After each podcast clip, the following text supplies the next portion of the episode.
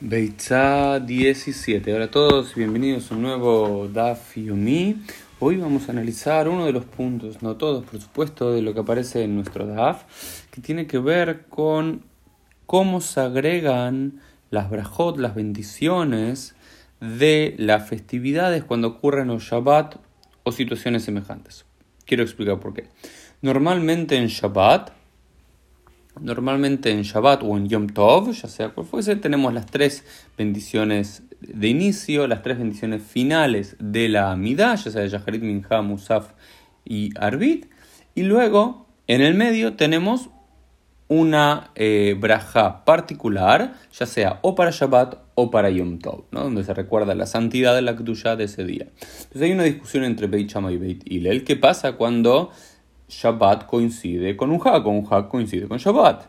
Es lo mismo, es se agrega una braja más, una braja más en la midá, teniendo ocho, es decir, primero una de Shabbat y después una de Yom Tov, o primero una de, hacer las tres primeras, después una de Shabbat, después una de Yom Tov y después las tres últimas, o según la escuela de Hillel, son siete y se incluyen la de Shabbat, Yom Tov.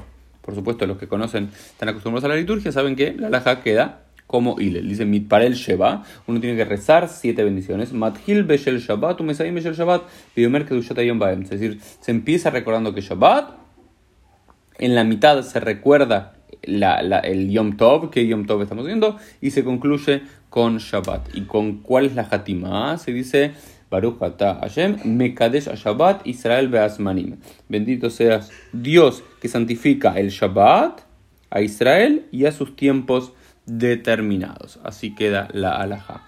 Y luego se nos dice, dice Shabbat Shehal Liot Rosh Hodesh o Bejulosh el Moed, es decir, el Shabbat que cae en Rosh Hodesh o el Shabbat que, cae en los días intermedios de la festividad de Pesach o, o Sukkot.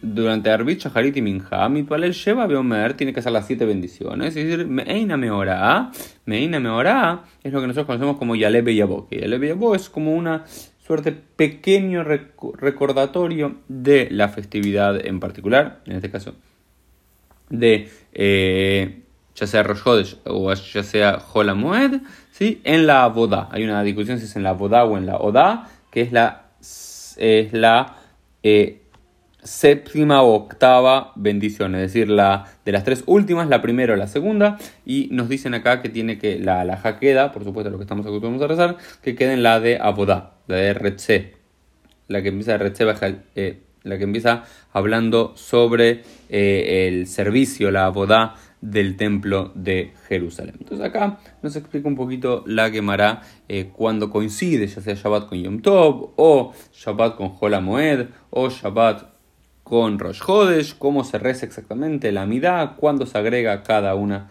de las cuestiones determinadas. Esto fue el DAFI del día, nos vemos mediante en el día de mañana.